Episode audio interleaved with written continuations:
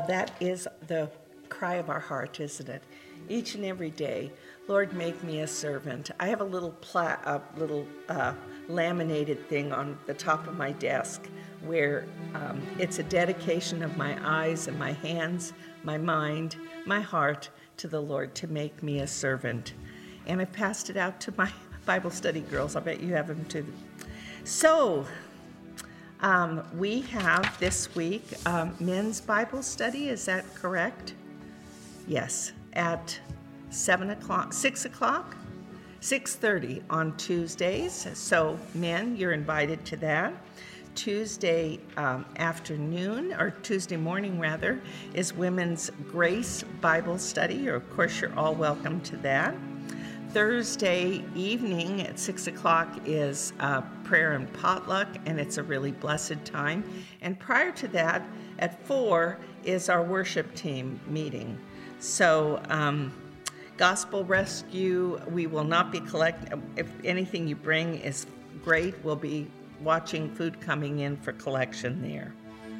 Um, gosh, I think I think that might be it. Does anybody have any other announcements today? Oh, Easter sign up. In the back is the sign up to bring food for Easter Sunday, and we need to be uh, finishing the sign ups there and invitations. Think about sending invitations out to your friends and family uh, to join us for uh, sunrise service, which is going to be beautiful.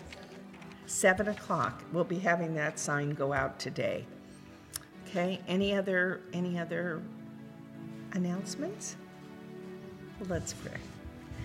Heavenly Father, we do praise and thank you for this glorious day. And we do want to be your servants, and we do offer our hands, our voices, our eyes, our ears, our minds, our feet, wherever we go, as to be your servants today. Remind us in the places where we land today that um, we don't leave you behind, but that you are Lord of all the earth, all creation, and we are to bring your light wherever we go. And so we praise and thank you for this day, and we look to you to see all that you will do, both in our service and in our lives today. In Jesus' name, amen. Good morning, everybody. And if you need a word of encouragement, sit back and listen. Cowardly or courageous? If God is for us, who can be against us? The chairman of the history department of one of our greatest universities once stated his opinion We have become a nation of cowards. His statement was challenged, but he argued that many people have become reluctant to follow a course that isn't popular. If you have to admit it, he's right. Even if deep inside we know it to be right, we draw back because we are afraid of the consequences. If the odds are in our favor, we will take a stand. But if there is any risk involved in standing up for what we know to be right, we will play it safe. How different from the early Christians.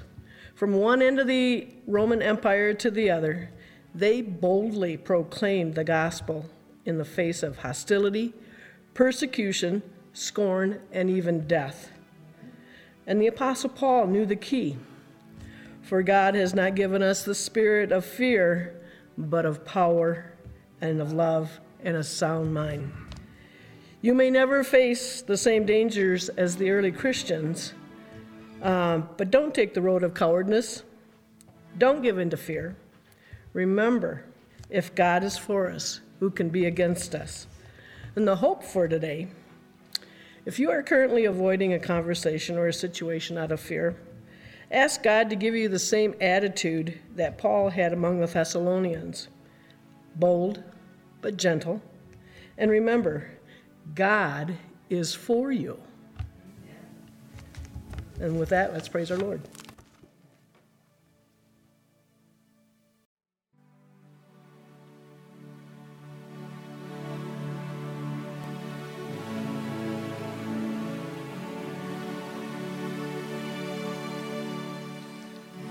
Come, let us worship and bow down. Let us kneel before the Lord our God, our Maker. Come, let us worship and bow down. Let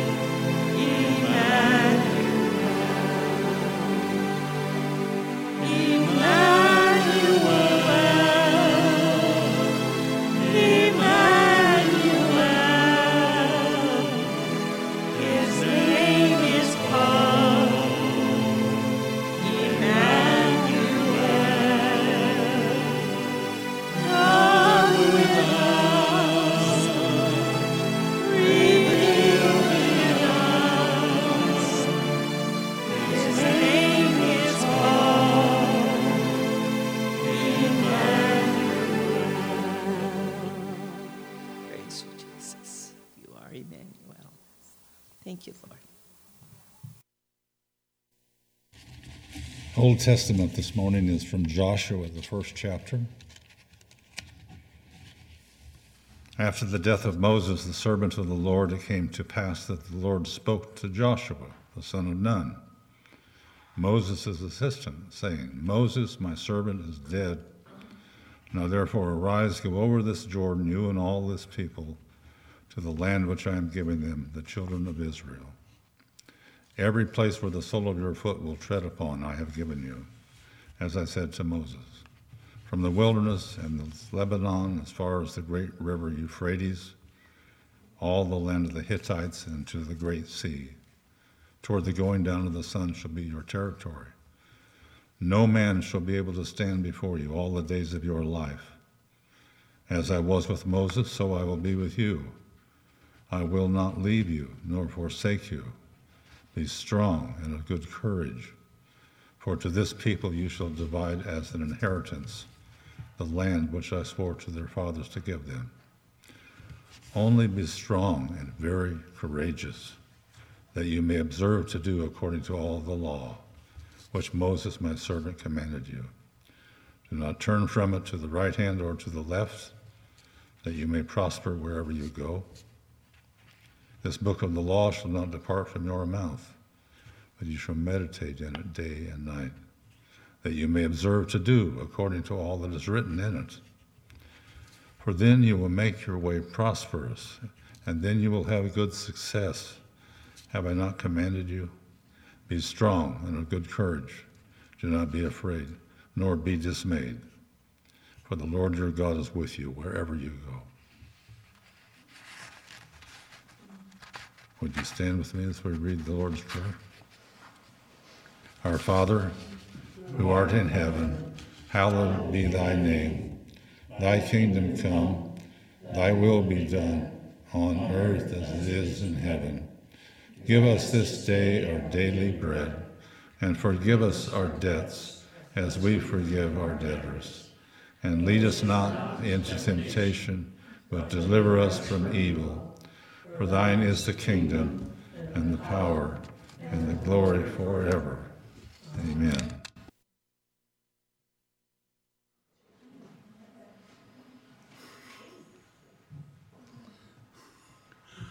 Uh, the New Testament reading this morning is from the Gospel of Luke, chapter 9, verses 57 through 60.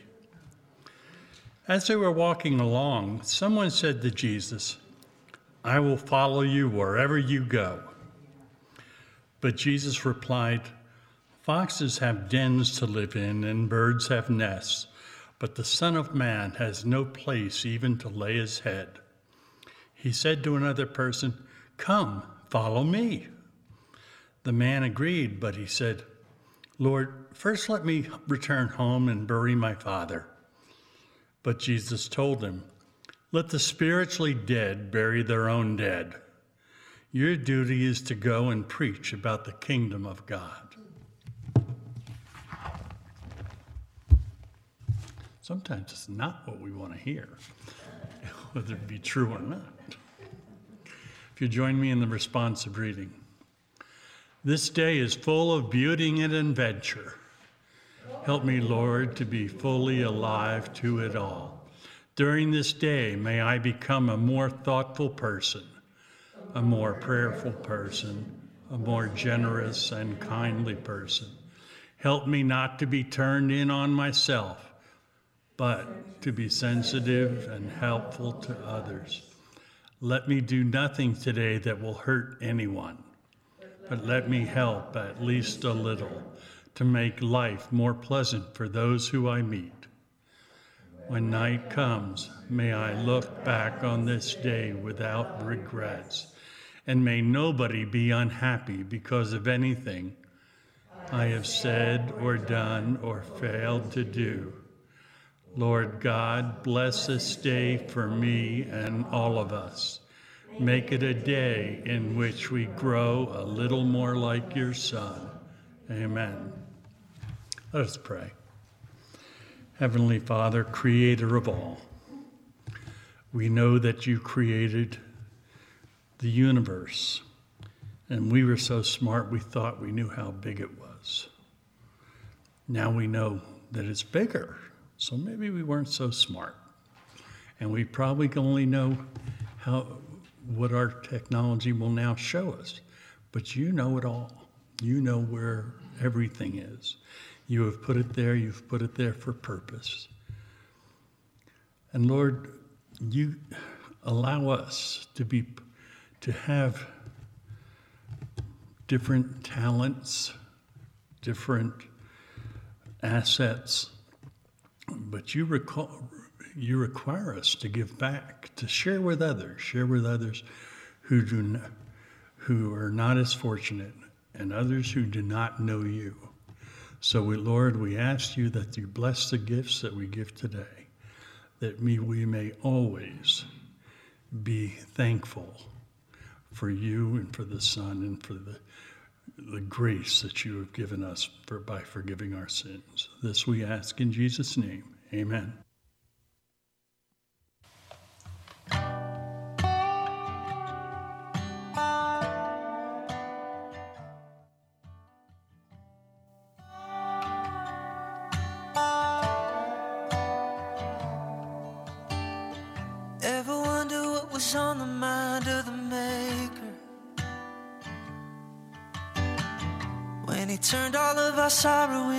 Into fields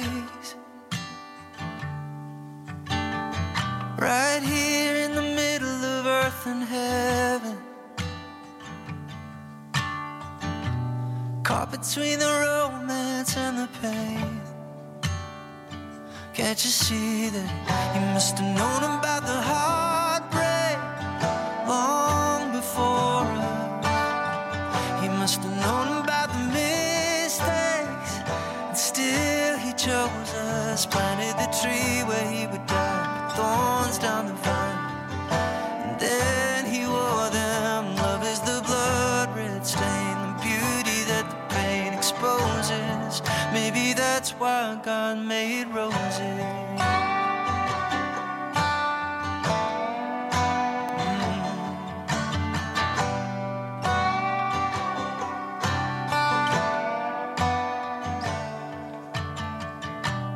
God is in a whisper if you listen closely. Winter means the spring is just a breath away. Don't go any faster than this very moment. Sing a hallelujah in the pouring rain. Can't you see that you must have known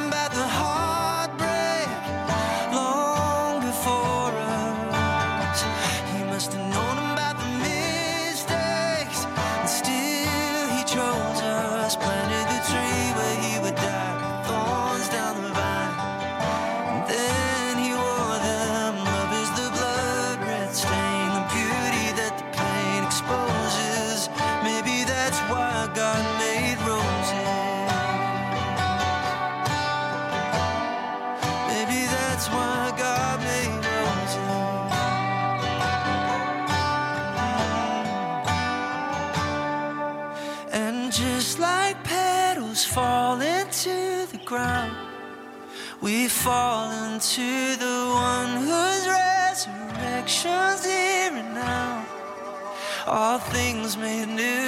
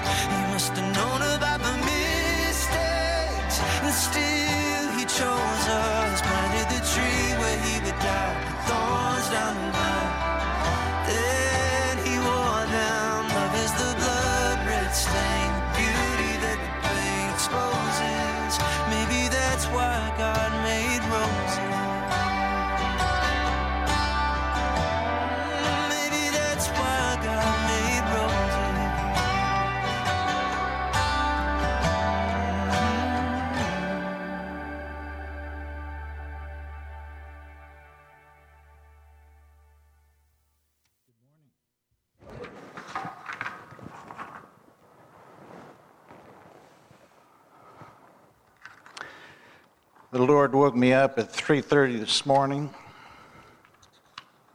I was watching YouTube last night.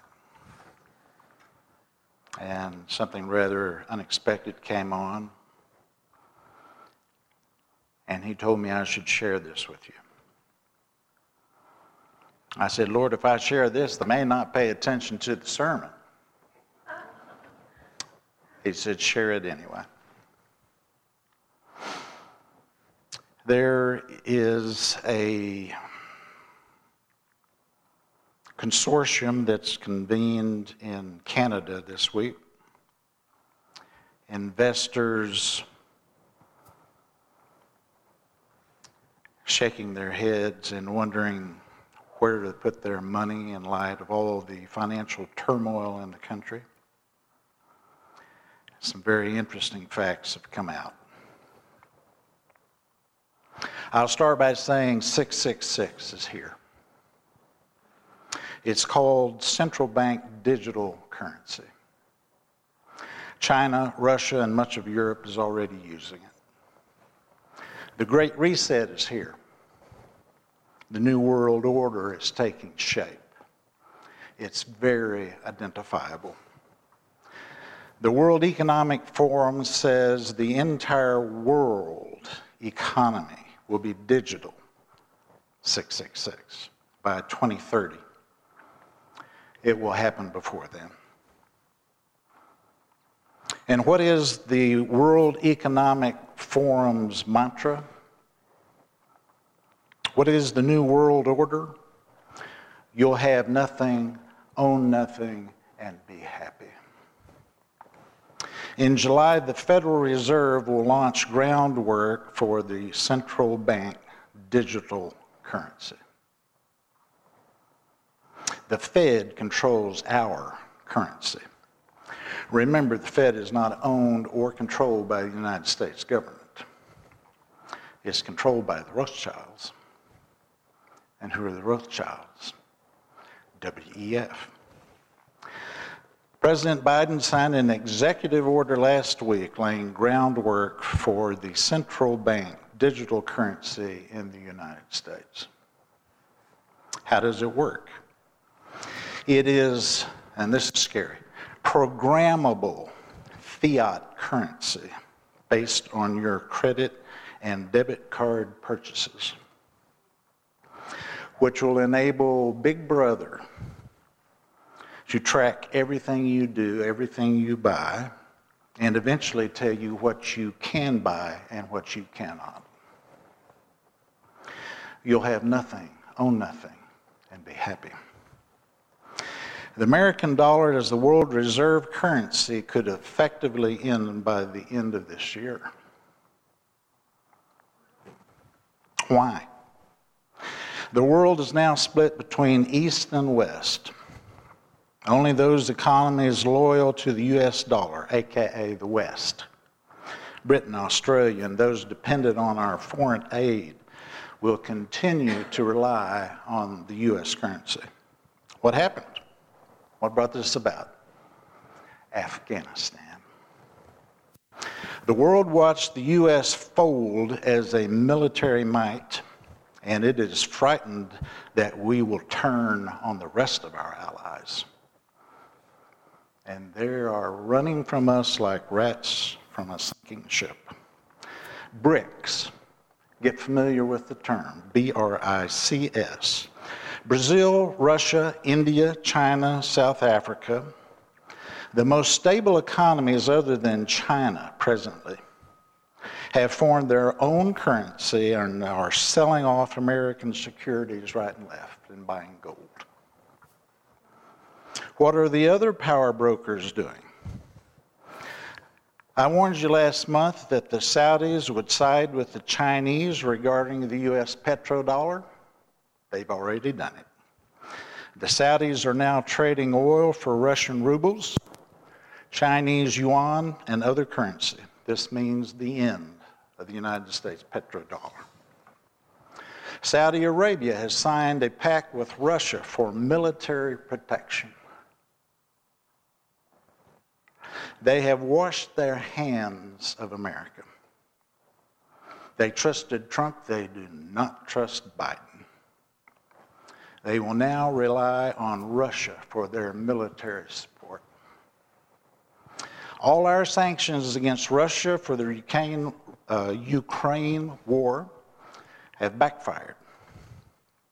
85% of the world continues to trade with Russia. We're, we're not even a blip on their radar. Why is the current administration sending more and more military hardware and dollars to the Ukraine? This is really scary. The reason is as old as the history of mankind. When your economy is failing, start a war. War will restart your economy. The current administration is already sending U.S. troops to Ukraine. We already have a military presence there equal to the beginnings of Vietnam. Don't be surprised if a draft is put in effect rather soon. There's an economic summit, as I mentioned earlier, that's in Canada right now. And the takeaways are this. According to what I would consider to be clear headed thinkers right now, the takeaways are invest in gold and silver, have a six month supply of non perishable food as soon as you can get it, and buy everything in cash. Why buy everything in cash?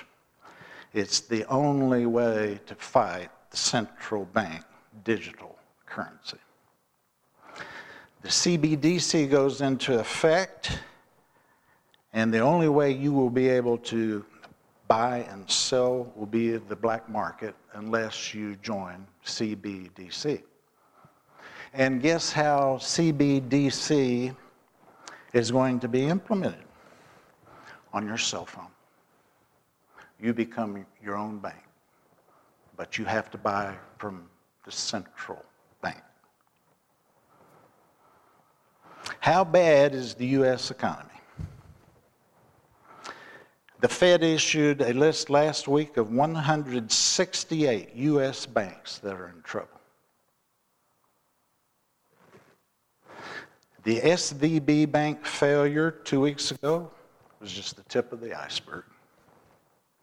Experts are saying that within 24 months, only six banks will be left in the United States.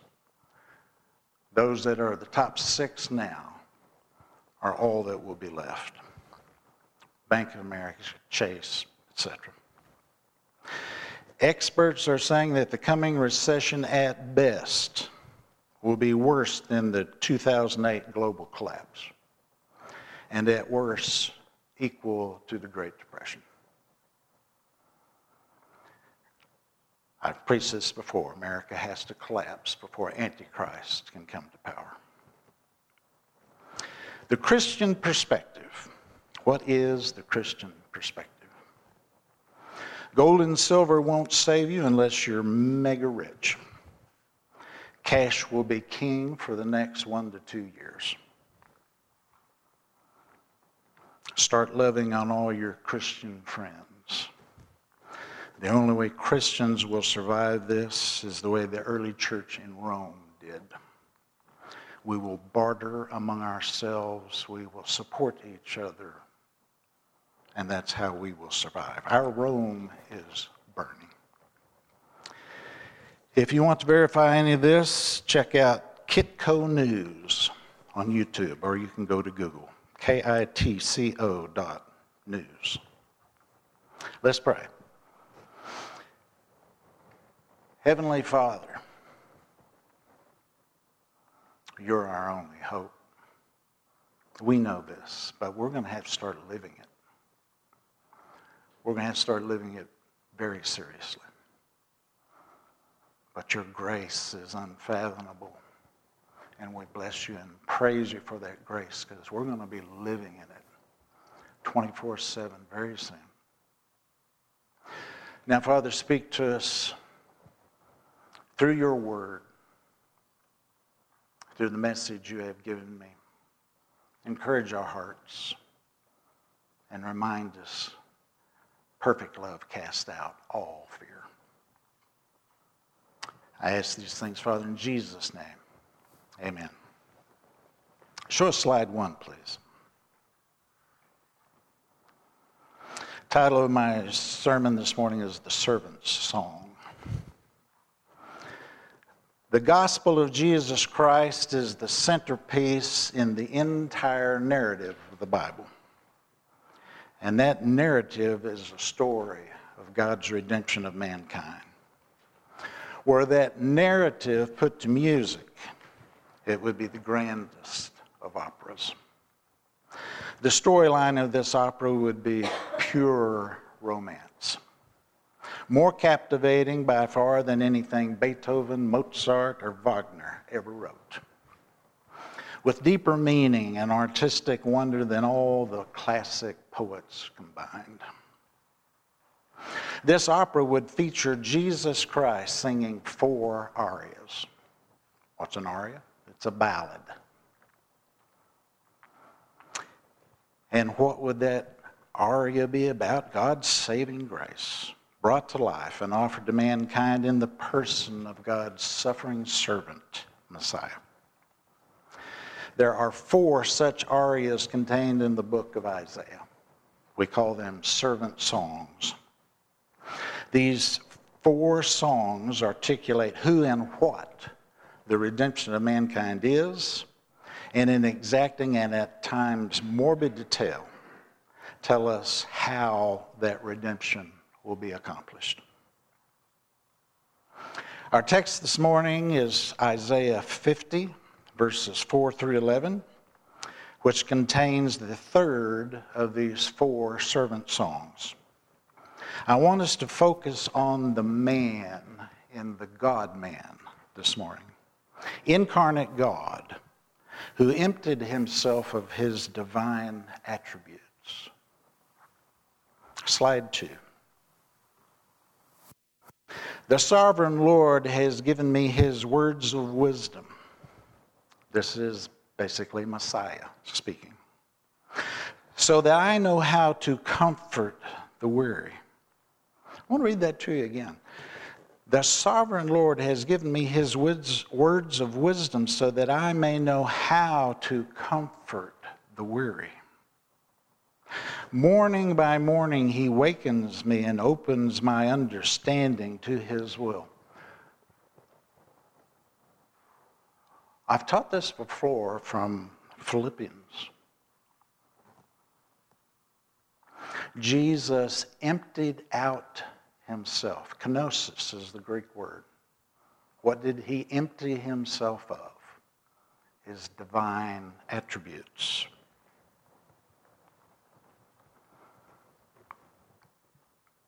So here we have Messiah that really does not know the mind of God. He has to seek the mind of God because he's given up his divine attributes. The sovereign Lord has spoken to me, and I have listened. I have not rebelled or turned away. I have offered my back to those who beat me, and my cheeks to those who pulled out my beard. I did not hide my face from mockery and spitting. Because the sovereign Lord helps me, I will not be disgraced. Therefore, I have set my face like flint, determined to do his will and I know that I will not be put to shame. He who gives me justice is near. Slide three, please. Verse 8 Who will dare to bring charges against me now? Now we're talking about Jesus' ascension. Who will dare to bring charges against me now?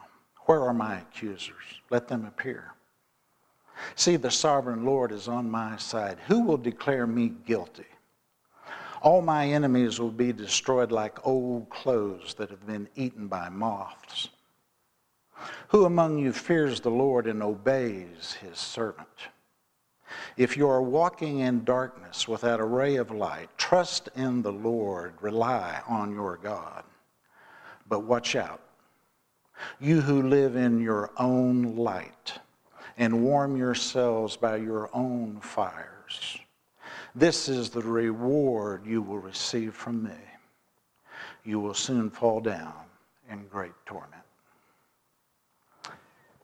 I have not rebelled or turned away. I offered my back to those who beat me and my cheeks to those who pulled out my beard. In first century Palestine, to pull out a man's beard was not only painful, it was an insult to his manhood. The only greater insult was castration. Verse 7 Therefore, I have set my face like flint, determined to do his will. More than half of biblical Israel is located in the Negev desert. The hardest stone you will find in the Negev is flint. Flint is even harder than steel. When you strike steel against flint, the sparks that are made are tiny pieces of steel being removed from that steel.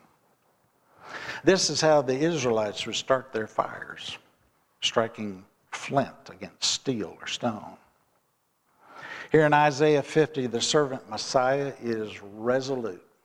He is unshakable in his quest to get to Jerusalem and complete his quest, his true mission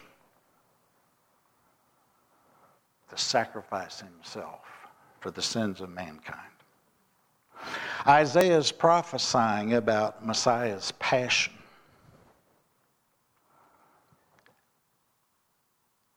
He set his face like flint, immovable. Immovable. We see Isaiah's prophecy fulfilled in Luke chapter 9. Slide 4, please. Luke 9:51 from the King James. And it came to pass when the time was come that he should be received up. He steadfastly set his face to go to Jerusalem. Received up is a term of the entire sequence of Messiah's life in his last weeks betrayal, arrest, unimaginable torture, agonizing death, resurrection, and finally, ascension. Received up covers all that. But each event is inextricably linked. One can't happen without the other. There is no glory without suffering. The most difficult part of the Christian journey is learning how to embrace suffering. There is no rabbit foot, no good luck charm, no talisman when you walk the way of Jesus. When you walk the way of Jesus, you will suffer. But why? Because life is suffering. Just look at the news. And when a lost world sees you suffer like they are, and you survive the flames, they see hope. They see Jesus. It's like the old hymn says I came through tribulation, how about you? You ever heard that one? When we get to heaven, there will be those who have arrived before us, and they will ask, How was your journey? And we will answer, it was fraught with trials, troubles, heartaches, but praise God, there was joy in the journey. There was glory all the way. Can I hear an amen? Slide five, please. Back to our text in Luke 9, verses 52 and 53. He, Jesus, sent messengers ahead to the Samaritan village to prepare for his arrival.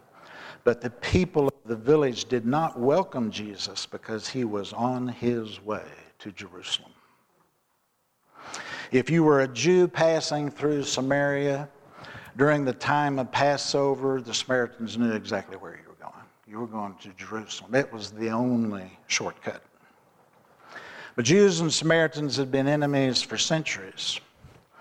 The Samaritans were inhospitable to Jesus, not just because he was a Jew, but because he did not recognize their temple on Mount Gerizim. They were hung up on dogma. Remember, we talked about dogma last week. If you don't go to my church, if you don't believe like I do, you're a heretic. Dogma is going to keep a lot of people out of heaven.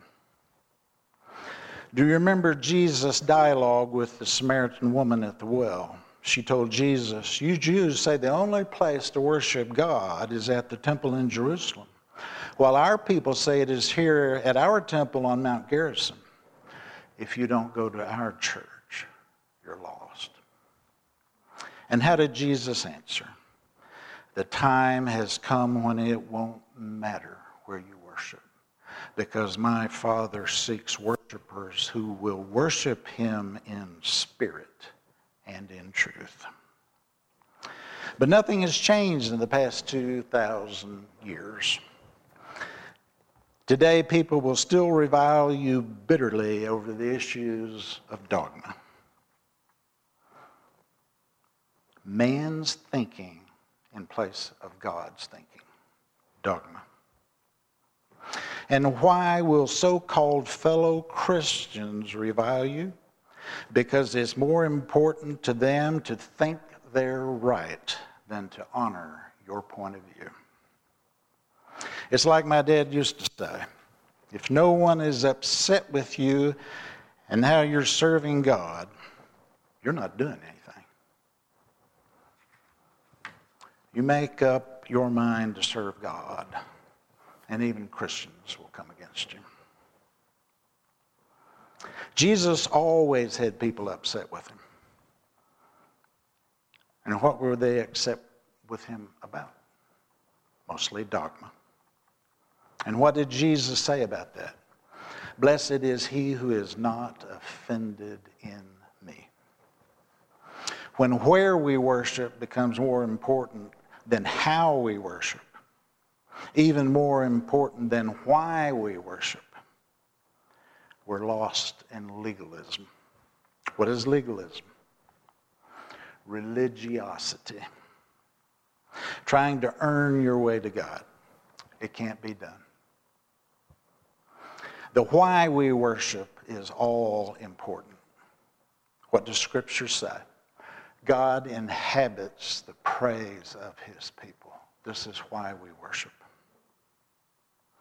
The romance we have with our Savior is all about proximity. I counsel every couple I marry that God intends in marriage that they will learn about the intimacy the Lord Jesus wants with his bride, the church. I tell them sex is a very small part of a good marriage. A good marriage is built on acts of service, acts of kindness, gratitude, encouragement, courtesy, and perseverance. Where's my amen? Perseverance. One of the foundation blocks of marriage is the faith and trust that your spouse will always be there for you. If you're single, your spouse is Jesus, and he will always be there for you. A good marriage is not self centered or self serving. My wife will tell you these things are not completely natural for me. It's been very much a learned behavior. But you learn to love when you are loved. And that's why we call our relationship with Jesus a romance. In our culture, it's hard for the human mind to comprehend passion as anything but lust. We are so self consumed, it's hard for us to comprehend that Jesus' all consuming passion was the cross. But he knew what his suffering and death would accomplish. Mankind put into right relationship with Father God. Slide six, please. Hebrews 2, verses 3 through 18 from the message. We touched on this last week. So, what makes us think we can escape if we ignore? Other translations say if we are indifferent to this great salvation that was first announced by the Lord Jesus himself and then delivered to us by those who heard him speak. Verse 5 And furthermore,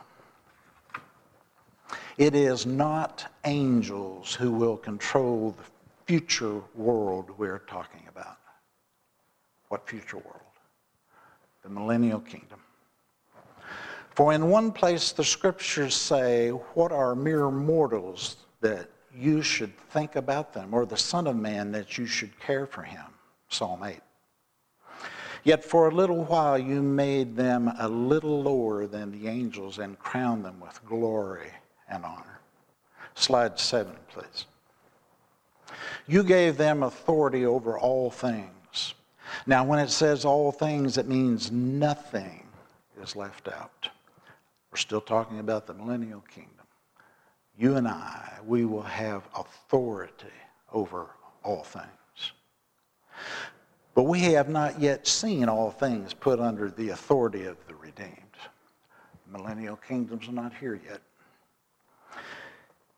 What we do see is Jesus, who for a little while was given a position a little lower than the angels. And because he suffered death for us, he is now crowned with glory and honor. Yes, by God's grace, Jesus tasted death for everyone. God, for whom and through whom everything was made, chose to bring many children into glory. And it was only right that Father God should make Jesus, through his suffering, a perfect leader, fit to bring them into their salvation. If you think you can be a leader in the church of Jesus Christ and not suffer, you're mistaken. And it was only right that Father God should make Jesus, through his suffering, a perfect leader, fit to bring them into their salvation. What's this mean? It means for 33 years Jesus spent on this earth, he lived every day and every minute as a man. We're going to talk a little more about kenosis. He emptied himself. Philippians 2 7. Jesus emptied himself of his greater divine attributes, all knowing, all powerful, everywhere present, but not his divinity. Jesus lived his entire life on this earth as a perfect man. Only a perfect man, the perfect Son of God, could be an acceptable sacrifice to Father God. So many Christians struggle with this. If Jesus was God in the flesh, why would he take off his Superman suit and live just like you and me? Why would he do that? We find it hard to see that Jesus prayed to the Father for every direction, every miracle, and every word he would say, just like you and I are supposed to do every day of this world. We seek the Father morning, noon, and night for every move, for every word. He lived under the total authority of Father God and did nothing without the Father's direction. Read the Gospels, confirms every word. And this is exactly how you and I are to live. We do nothing other than by the direction of the Holy Spirit of the living God. Thereby, Jesus lived fully as a man, but a man in perfect step with and empowered by Almighty God. He never set aside his deity. Do you remember when the temple guards came to arrest Jesus in Gethsemane and they asked, Which of you is Jesus? And Jesus answered, I am He. He gave His divine name, I am He. And what happened? They fell backwards. He didn't give up His divinity. He simply pronounced His name and people fell down.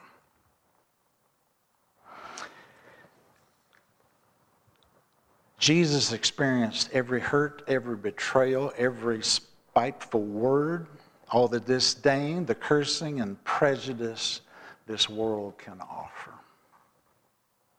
All this so you can never say, Lord, you don't understand. You never lost a child to cancer. You were never divorced, bankrupt, scammed out of your life savings, had your house repossessed. How would Jesus answer that?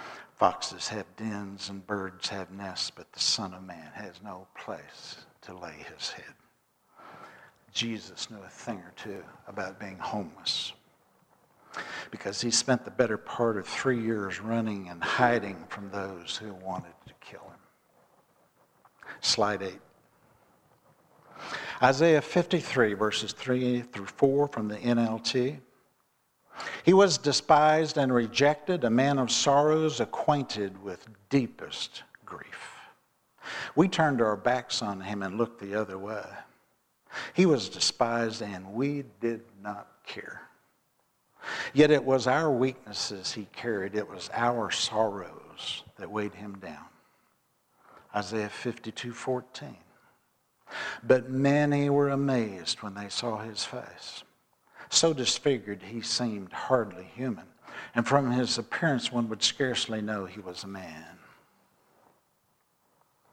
The temple guards that arrested Jesus in Gethsemane took him to the high priest, beat him with their fist, pummeled his face with their fist, and spit on him. Then, when he was turned over to the Roman soldiers, they beat him about his head with sticks and then applied a crown of thorns. Jesus' face was completely disfigured before he ever went to Pilate's whipping post. Slide 9, please. Hebrews 2:14 through 18 from the message. Since the children of God are made of flesh and blood, it's logical that the Savior took on flesh and blood in order to rescue them by his death. By embracing death, taking it into himself, he destroyed the devil's hold on death and freed all who cower through life, scared to death of death. It's obvious, of course, that he didn't go to all this trouble for angels. It was for people like us, children of Abraham. Who are the children of Abraham? Every last one of you. Genesis 22 18. What was God's covenant with Abraham? Through you, all nations of the earth shall be blessed. You're a child of Abraham. That's why Jesus had to enter into every detail of human life. Then, when he came before God as high priest to get rid of the people's sins, he would have already experienced it all himself all the pain, all the testing. This time of year, we all need to watch Passion of the Christ to remind ourselves how brutal was his suffering, to reflect on how great was the price of our redemption. We all have our favorite Christmas movies. It's a Wonderful Life, Miracle on, what is it, 34th Street. I like um, The Family Man. We all have our favorite movies. Likewise, we need to make The Passion of the Christ our Passover movie. Notice I said Passover, not Easter. Don't dare tell me it's Easter. It's not Easter, it's Passover. This Passover, let's imagine that we are all Israelites, God's people, held in captivity in godless Egypt. And Father God is about to visit his final plague on our Egypt. And if you think America is not Egypt, think again. And therefore, we must paint the blood of God's sacrificial lamb on the doorpost of our hearts so the angel of death will pass over us. If you don't have Jewish friends to share a Seder with this Passover, make your own. Go to YouTube. Everything you need to know. Invite your friends and neighbors. But this Lent, I want us to focus on Jesus the man. And let's do so through the eyes of Isaiah. Let's not just consider, but meditate on the Messiah's passion, his perseverance, his consummate commitment. I've preached a lot on Isaiah 30 15 recently. In repentance and rest is your salvation. In quietness and trust is your strength. But consider what the Lord says in the following verses. Slide 10, please. Isaiah 30, 18 through 22. So the Lord must wait for you to come to him so he can show you his love and compassion. For the Lord is a faithful God Blessed are those who wait for his help. This is a common theme through Isaiah, Isaiah 40. Those who wait on the Lord shall renew their strength. They shall mount up with wings like eagles. They shall run and not be weary. They shall walk and not faint. Verse 19 He, the Lord, will be gracious if you ask for help. He will surely respond to you. You will see your teacher with your own eyes, your own ears will hear him. This is Isaiah's prophecy of Messiah. 700 years before Jesus came on the scene, you will see your teacher with your own eyes, your own ears will hear him. The voice will speak from behind you and it will say, This is the way you should go. Whether to the right or to the left, then you will destroy all your silver idols and precious gold images. You will throw them out like filthy rags, saying to them, Good riddance. There's a caveat there. Did you notice? There's a caveat. When you listen, and when you hear the voice behind you saying, This is the way you should go, then you will destroy your idols. When you feel the hand of God in your life, that's when you wake up and you get rid of your idols, anything that you put in front of your relationship with Almighty God. Until you're listening to God, you will have no conviction, no prompting from the Holy Spirit to get rid of your idols. This is why we drift away from God. We don't want to hear that voice saying, This is the way you should go. What distracts us from true commitment to Christ? E.H. Peterson. Normal life is full of distractions and irrelevancies. Then comes catastrophe a protracted illness or an accident, job loss, divorce, death of a loved one. Then reality sets into our lives and they are rearranged without anyone consulting us or waiting for our permission. All of us are given days, months, even years of exile.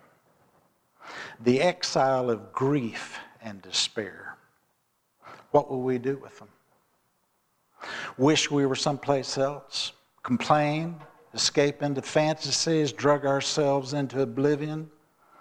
Or will we do what God commanded Israel while in their Babylonian captivity?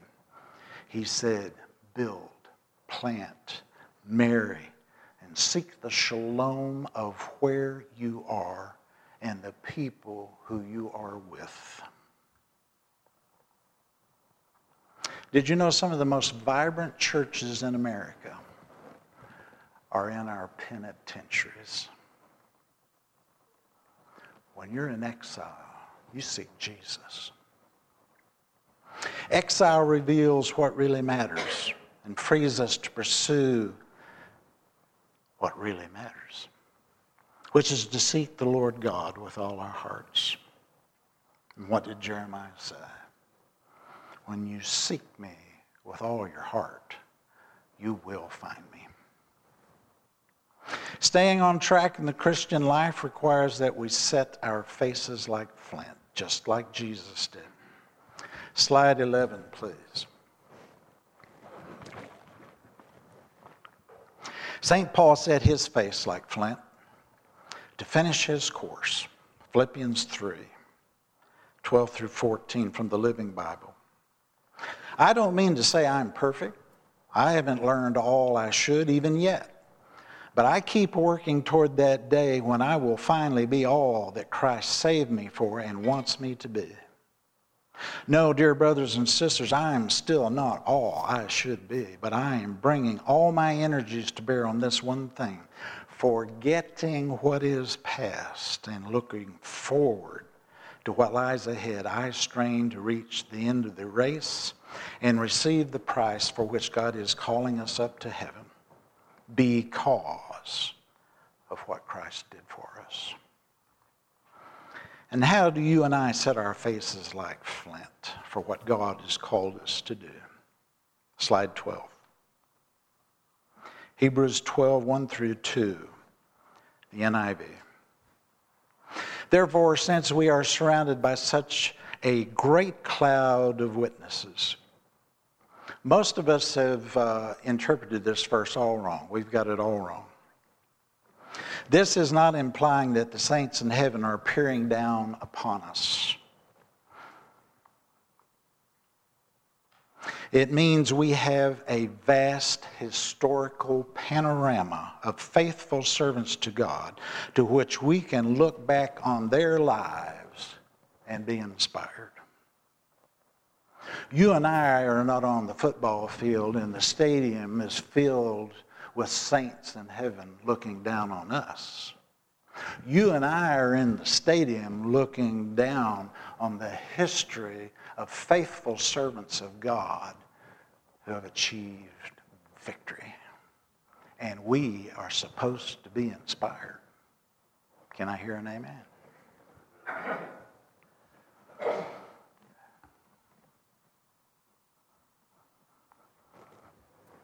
Therefore, since we are surrounded by such a great cloud of witnesses, so let us throw off everything that hinders and the sin that so easily entangles, and let us run with perseverance the race marked out for us, fixing our eyes on Jesus, the pioneer and perfecter of our faith.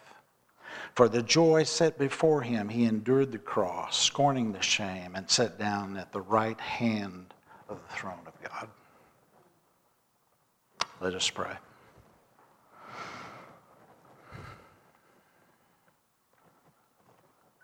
I'm going to pray this. Pray it with me silently. Father, please help me set my face toward your will for my life. Help me be submissive to your will. Father, help me to pray what my Jesus prayed in his servant song. For the Lord God helps me. Therefore, I am not disgraced. I have set my face like flint, and I am determined to do his will. Therefore, I know that I shall not be ashamed. He who gives me justice is near. Make it so, Father, in Jesus' name. Amen. In lieu of uh, our benediction this morning, let me review our question number eight from our list entitled 10 Questions That Help You Determine If You Are Truly Alive and Awake to Jesus. Question number eight Are you finding God's grace more glorious and fulfilling now than in your past? If you don't find God's grace more glorious and more fulfilling with each and every passing year, you're drifting out to sea. Perhaps you heard about the couple from Flagstaff that went kayaking, kayaking off the uh, beach at Rocky Point this Thanksgiving. The wife was a professor at uh, NAU, and they left behind two young children. The brother of the husband said, I will always think of my brother as a hero for the actions he took trying to save his wife. Almost anywhere you go off the beaches in Mexico, the currents are incredibly strong, whether you're on the Pacific side or the Gulf side. If you're not experienced, you will get pulled out to sea. Very few are strong enough to make it back. I'm not disparaging this couple. The sea is very unforgiving and infinitely stronger than the finest athlete. Accidents happen. I scuba dive for over 30 years. I have so many tragic stories I could tell you. But you and I were created to be spiritual fish. We were created to swim upstream against the current. But if we stop swimming, we die. We're like sharks. If we stop swimming, we die. This sea we're swimming in is very dangerous. So if we don't listen to God and swim in His strength, we're in grave peril. Blessings to you all.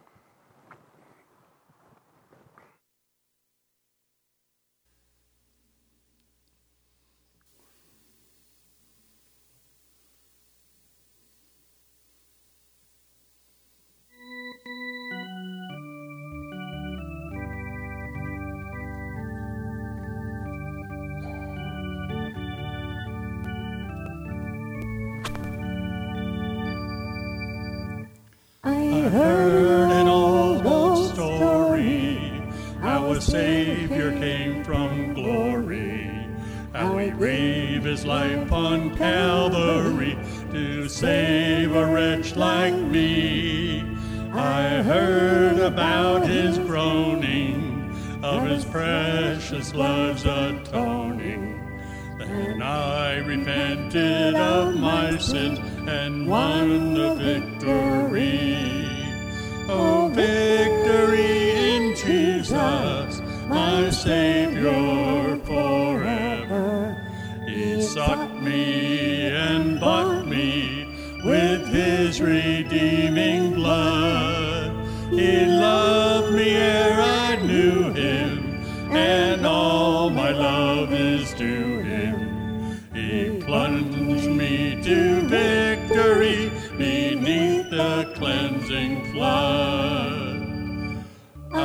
Heard about his healing of his cleansing power revealing. How we made the lame to walk again and caused the blind to see. And on I cried, Dear Jesus, come heal my broken spirit. And somehow Jesus came and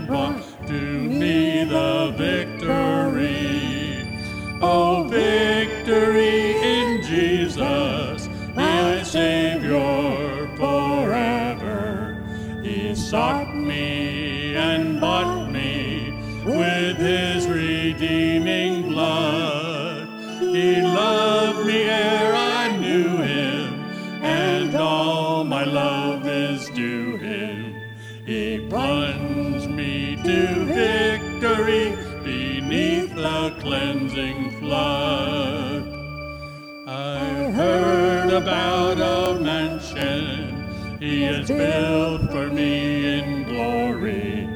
And I heard about the streets of gold beyond the crystal sea. About the angels singing and the old redemption story. And some sweet day I'll sing up there the song of victory. Victory in Jesus, my Savior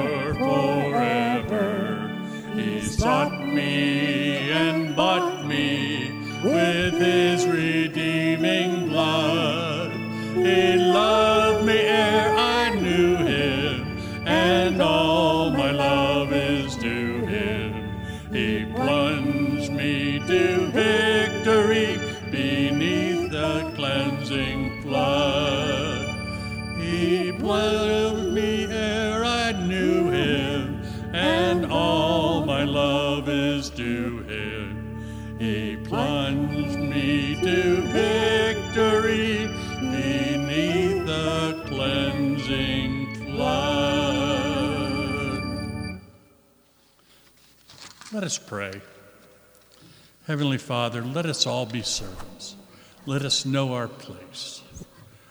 We all have talents and gifts, and we have things that we can share, but we should do them as servants, understanding that nothing that we do to glorify ourselves to, ends up glorifying you.